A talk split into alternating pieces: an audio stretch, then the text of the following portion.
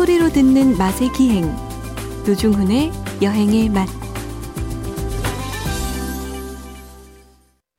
박찬일의 맛 박찬일 주방장님 모셨습니다. 어서 오십시오. 안녕하세요. 주방장님 네. 추석입니다. 아, 네. 또곧 겨울이 온다는 신호, 한 그렇죠. 살더 먹는다는 신호로. 아니 제 체감 제 개인적인 그냥 느낌인데요. 설한달 후가 추석인 것 같아요. 추석 2주가 설인 것 같고 음. 왜 이렇게 시간이 빨리 가는지 모르겠습니다. 근데 전 어렸을 때 추석의 느낌 뭐냐면 네. 아침에 날씨가 건조해지고 서늘하다는 맞아. 느낌으로 기억을 해요. 그래서 긴팔을 입는다 뭐. 이런 느낌? 그때 추석이었던 것 같아요. 그때는 요즘보다 훨씬 더 서늘했던 것 같아요. 예, 쨍하고 맞아요. 이렇게 차례 지내러 올라가면 네. 산에 가면 막 서늘하고 낮엔 덥고 네. 뭐 그런 느낌? 근데 이제 세뱃돈을 받을 수 없어서 그렇게 화를 많이 내셨다고 주방장님이. 아니에요. 추석 때도 어른들 만나면 용돈을 좀 아, 주시죠. 용돈을 네. 주시지, 그치. 자, 추석 한가위만큼이나 아주 풍성한 문자가 하나 와 있는데요. 7618님. 두 분 목소리와 정서는 거의 제 마음의 고향과 또 가족 같아서 더 이상 설명이 필요 없네요. 행운입니다. 모든 것이. 아, 감사합니다. 이 정도면 거의 올해의 문자 아닙니까? 너무 눈물 날 정도로 감사한 그런 문자가 아닐 수 없습니다. 어, 제 목소리와 주방장님의 목소리가 제가 기억난 문자 이런 거예요. 어떤 거요? 박찬일 주방장님 너무 노종훈 씨 괴롭히지 마세요. 음. 크크크. 아니에요. 이거 크크크기 뭐예요? 음? 계속 괴롭히란 뜻이에요. 그 그렇지. 게 재밌다고. 아, 그렇지. 예. 예, 예, 예. 예. 그 사실은 지금 많은 분들이 이제 적응을 예. 하셨고 그게 또 아, 없으면 그걸 설정으로 아시는 분들이 있더라고요. 설정 아니죠. 청취자분들 말씀 설정이 아니라 예. 노종 씨가 얼굴이 빨개지고 기분을 안 좋아합니다. 그렇기 때문에 제가 계속 하는 거죠. 아 설정은 맞습니다. 오히려 수위를 낮춘 것이죠. 실제 상황에서는 실생활에서는 거의 쥐잡듯. 노종 씨가 네. 술 마시다가 아이고 술 얘기 죄송합니다만 네. 식당 갔다가 제가 하도 이러니까 벌떡 화를 내면서 간 적이 있어요. 한번 심지어 붙잡아서 겨우 진정시킨 적이 한 번 있었어요. 맞아요. 그래서 제가 야 중훈아 진짜 이제 안 그럴게라고 얘기한 적이 기억이 나요. 맞아요. 한 10년 전이었던 네. 것 같은데.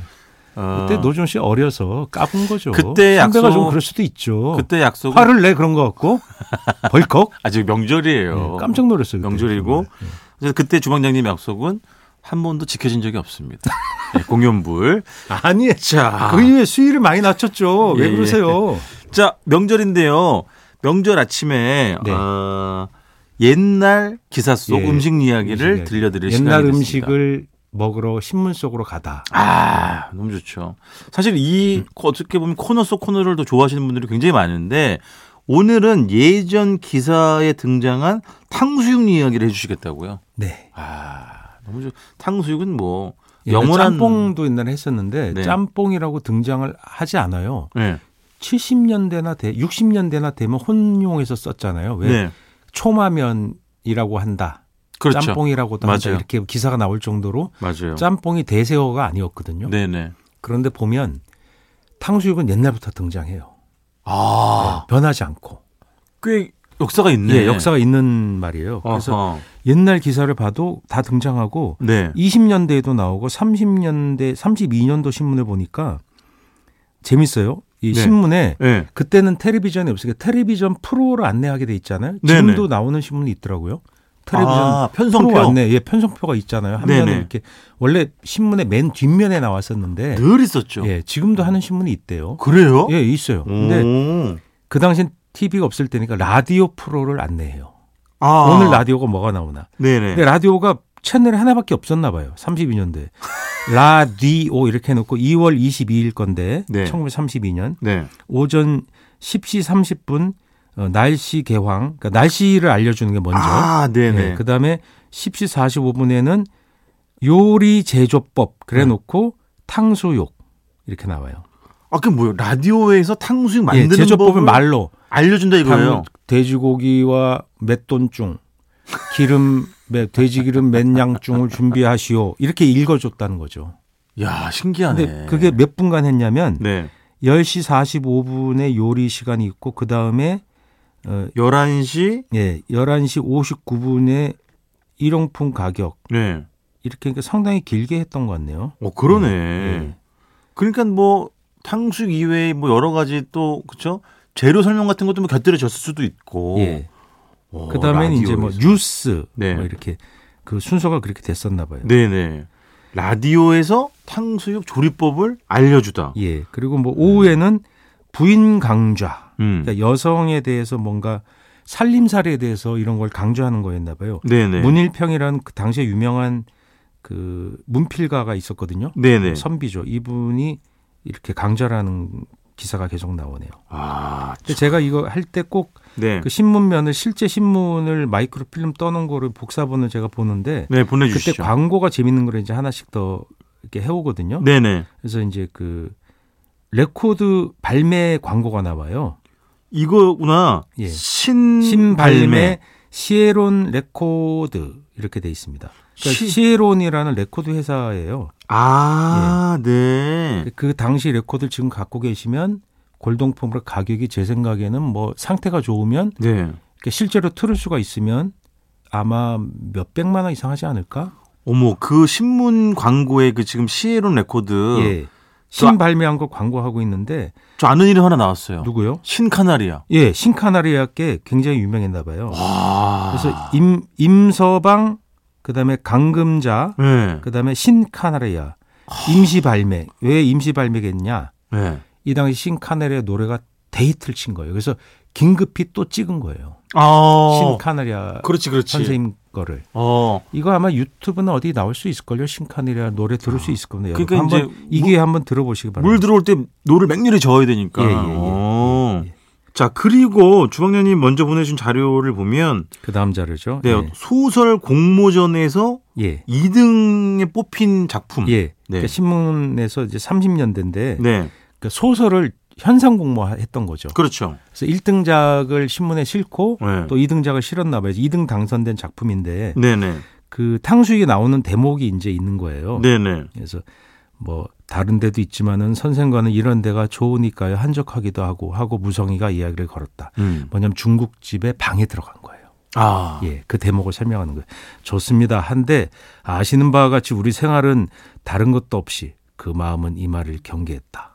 두 번째 실현을 하야 그 마음 몹시 눌리는 것 같아 휘갑을 하기 어려웠다. 즉 해석하기 어려운 말들이 많이 있습니다. 맞아요. 쭉 나가다가 음. 어, 좋습니다. 눈치를 채고 허허 웃으면서 그러니까 뭔가 협상하는 얘기 같아요. 아. 한마디를 던지는 때에 요리점 뽀이가 뭐뭐를 기다리고 서서 바라보는 것을 그러니까 뽀이가 아. 그 점원을 뽀이라고 그렇죠. 불렀어요. 요리점 네. 식당의 뽀이 종업원을 예, 말하는 거죠. 음. 예, 뽀이라는 통칭을 남자는 그렇죠, 그렇죠. 뽀이, 여자는 거르라고 했던 것 같아요. 음. 여급 또는 거리라고 불렀던 것 같습니다. 요리점 뽀이. 예, 네. 뽀이가 이제 음. 그 이제 직원이 대기하고 있으니까 주문하라 이거죠. 그렇죠, 그렇죠. 그때 주문하는 장면이 나와요. 네네. 제가 읽어드리겠습니다. 어, 탕수육 하나, 덴뿌라 하나, 국수 둘, 그리고 삐루도 하고 우육 간스미 하나 먼저 가져와. 이렇게 얘기했대요. 자 해석을 해보겠습니다. 한번 해보세요. 탕수육은 하나, 네. 덴뿌라 고기 튀김 하나. 그럴 거로 보입니다. 그렇죠. 고기튀김일 고기 거예요. 그리고 국수 두 개. 예. 국수가 뭐겠어요? 제 생각엔 그 탕국에 말아 놓은 중국식 국수, 있고 짬뽕의 원형 초마면. 그런 거랑 비슷한 거로 아. 예상됩니다. 자 그리고 삐두 하고. 삐루, 삐루, 삐루 맥주, 삐루. 맥주 네. 맥주. 네, 맥주하고 음. 우육 간쯤에 하나, 우유 간찜엔 뭘까? 소고기 통조림. 아. 소고기 통조림을 이렇게 중국 식당에 팔았나 봐요. 아하. 희한하죠. 근데 두 분이서 꽤 많이 드시네. 소설이니까 뭐 사실이 아닐 수도 있죠. 어, 이렇게 많이 먹어. 많이 시켰네. 왜냐하면 접대를 해야 되는 것 같아요. 아. 어떤 한 이 소설 전부 제가 안 봤지만 한 네네. 사람이 뭔가 사업가거나 사기를 치는 관계가 아닌가 이럴 수도 있을 것 같아요. 어. 우여곡절에 나오는 거니까. 어. 근데 어쨌든 이때도 탕수육과 고기 튀김을 네, 별도로 덴푸라를 별도로 불렀던 거죠. 팔았던 덴푸라를 구나. 중국집에서는 그러니까 보통 우리가 덴푸라라고 일상 사회에서 썼을 땐 뭐냐면 네. 그 어묵을 덴푸라라고 주로 불렀거든요. 그렇죠. 근데 중국 식당에서만은 관습이 뭐냐면 고기튀김을 고기튀김. 덴푸라라고 불렀죠. 그렇죠. 예. 그러니까 탕수육은 간을 소스를 찍어 먹거나 볶아서 나오니까 네. 고기 자체의 간을 약하게 해요. 밑간을 그죠? 예. 근데 네. 덴푸라는 고기 튀김이니까 소스를 어떻게 찍어 먹냐면 간장 양념 같은데 제조해서 찍어 먹기도 하거든요. 그렇죠. 근데 기본적으로 후추나 소금 간을 좀 세게 해요. 그렇죠. 그리고 좀 바짝 튀기고. 그래도 이게 어떻게 보면 물론 소스의 유무의 차이는 있습니다만은 예. 비슷한 계통의 음식인데 맞습니다. 이거를 예. 같은 걸 시키네. 이분들이. 그러니까 뭔가 이 아. 소설가 분이 음. 작가가 중국집에 대해서 정확히 모르고 이렇게 쓸 수도 있다. 유축컨대. 아, 그렇지. 그러니까 중국집을 묘사했는데 30 옛날이니까 자주 못 가보고 그냥 한두 번 있네. 가본 걸로 해서 야 메뉴에 탕수육도 있고 덴뿌라도 있으니까 그냥 시켜버리는 거죠. 예를 들어서 저랑 주방장님이 두 중국집을 갔어. 예. 근데 우리는 탕수육 하나랑 고기튀김 하나 주서 이렇게 안 한단 말이에요. 이러진 않, 않아요. 않거든. 그러니까 근데 또 모르죠. 이때 생선 음. 튀김을 덴뿌라라고 불렀을 수도 있다. 아, 그건 그럴 가능성도. 예, 그 당시에 관습에 대한 자세한 기록이 없어요. 그러니까. 예, 그래서 아. 이렇게 나올 수 있다. 그러네. 어. 그리고 국수도 드시고. 자, 옆에는 이게 이제 신문 기사이기 때문에 여러분 네. 역시 또 광고들이 좀 실려 있는데 이게 이때 30년대 만참 이제 식민지가 네. 그 많이 심화됐을 때예요. 그래서 그 네. 위에 전락이라고 하는 소설이 나오는데 네. 거기 이제 한복 입은 여인이 나오고 했는데 이미 그 식민지가 심화가 돼서 아. 여기서 뭐라고 나왔냐면 신일본의 걸작품 음. 국산 미싱 아. 헤비노 매 그러니까 네. 눈, 뱀의 눈 미싱이라고 합니다. 그러니까 이걸 일본 말이 이미 광고에 나오기 시작하는 거예요. 아. 가격은 박내품의 반 가격. 박내품이냐 뭐예요? 수입품을 의미하는 거예요. 아. 그러니까 미국의 싱어 미신 이런 거 있죠. 네네네. 그러니까 우리가 한동안 일본식 발음을 싱가 싱가 미신 그랬는데 네. 그런 미싱보다 싸다 이거죠. 야, 국산이 생겼다. 이거죠. 미싱보다 그걸 국산이라고 표현한 거는 네. 이미 식민지 국가의 위상을 정확히 보여주는 거죠. 일본을 국산이라 고 표현한 거예요. 아, 그렇구나. 그렇게 이제 일본산이 미국산과 같이 팔리기 시작하는 시점으로 보입니다. 음. 30년대니까. 절반 가격에? 예. 네. 그러니까 인천 앞바다에 배만 들어오면 그 얘기가 음. 서영춘 선생이 만담을 읊었잖아요. 인천 앞바다에 배만 들어오면 뭐 이런 얘기 할때 네. 사이다가 곱가 없으면 못 마십니다. 이 얘기가 뭐냐면 그게 이술과 심순에 나오잖아요. 배 들어오면 너를 행복하게 해줄게. 그게 박래품. 그렇죠. 그게 신기한 수입품이 들어오면 그게 몇 배의 이문을 남겨서 팔 수 있었다.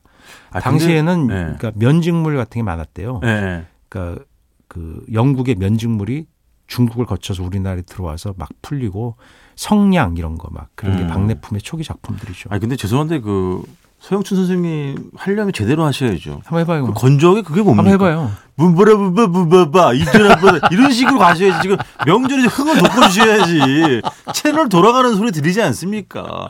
그리고 건조하게 무슨 뭐 에? 설명문 읽으세요 지금 아그 상준 선생 흉내 좀 네. 더 내봐요. 문바 아 여기 다 해요. 코프가 저 없어도 못 마십니다.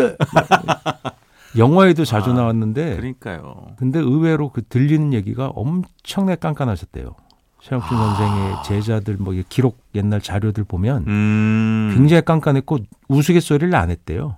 평상시 때는 예, 평상시에는. 그러니까 그러시구나. 항상 이렇게 약간 칠칠 맞은 역으로 많이 나왔지만 그렇죠. 실제로는 그렇죠. 배삼윤 선생도 음. 엄격하기가 장난 아니었다. 어, 그런 기록이 있어요. 참 오랜만에 그 서영춘도 뭐 구봉서 이렇게 옛날 어르신들 그 코미디언 선생님들 예.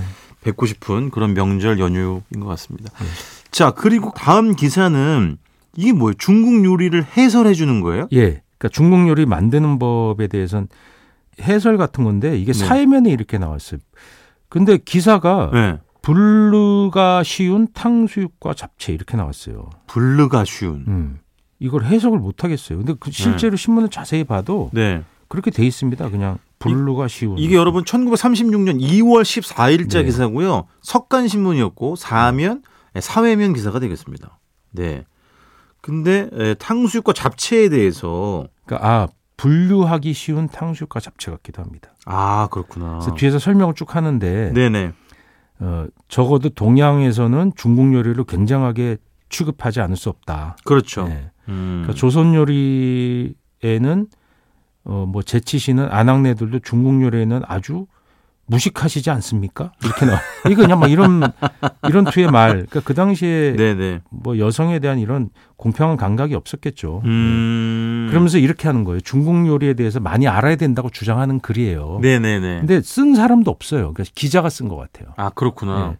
어 근데 진짜 실제로 이렇게 이게 정확히 쓰여 있네. 왜냐면 우리가 팔보채 할 때 채가 예. 사람들이 뭐 채소부터 이렇게 얘기하지만 요리란 그 채자가 뜻이다. 요리를 예. 뜻하잖아요. 여기서 기사가 맨들기까 있네. 맨들기까지는 모르더라도 그래도 상식쯤은 알아둬야지 않습니까? 이렇게 써 음, 있어요. 그러네. 상당히 그 당시에 신문이 교양이라는 측면, 계몽한다는 측면이 네네. 강했다는 걸 알 수 있죠. 그래서 예. 여기 보면 뭐 중국 요리는 북경 요리, 사천 요리, 광동 요리, 복건 요리 등의 구별이 있습니다. 어, 꽤 구체적으로 상당히 나오네. 좀 아는 사람이 쓴 거는 같아요. 네 네.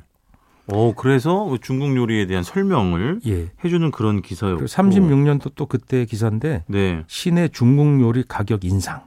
아, 식료품 값이 오름에 예, 따라서. 오르니까 음. 요사이 고기값과 여러 가지 식료감의 오름에 따라 부내에 있는 그때가 경성부라고 했잖아요. 음. 서울을 요리 한 가지에 대개 네. 오 5전 내지 10전씩. 10전씩 값을 올리기로 되었는데 우동, 탕수육, 덴뿌라 등은 일만 대중이 많이 먹는 그러니까 일반 대중이 많이 먹는 요리인 만큼 대중 미친 영이 상당히 크리라고 한다. 그러니까 물가가 올라서 걱정하는 기사예요. 아. 그렇지, 그렇지. 예, 특히나 이게 많이 먹는 음식이기 때문에. 예, 예.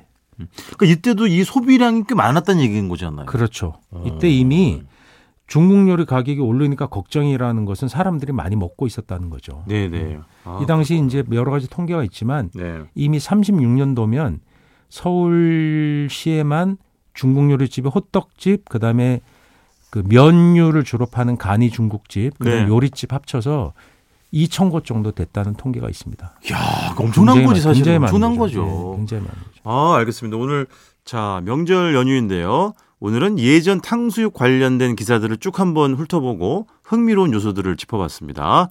자, 주방장님 어, 명절 연휴 잘 보내시고요. 다음 주에 다시 모시도록 하겠습니다. 여러분 주방장님 말씀 기억하시죠? 노동의 집중 현상은 가능한 네, 간소하게 간소하게 막아주시기 바라겠습니다. 지금까지 박찬일의 맛 박찬일 주방장님이었습니다. 고맙습니다. 수고하셨습니다.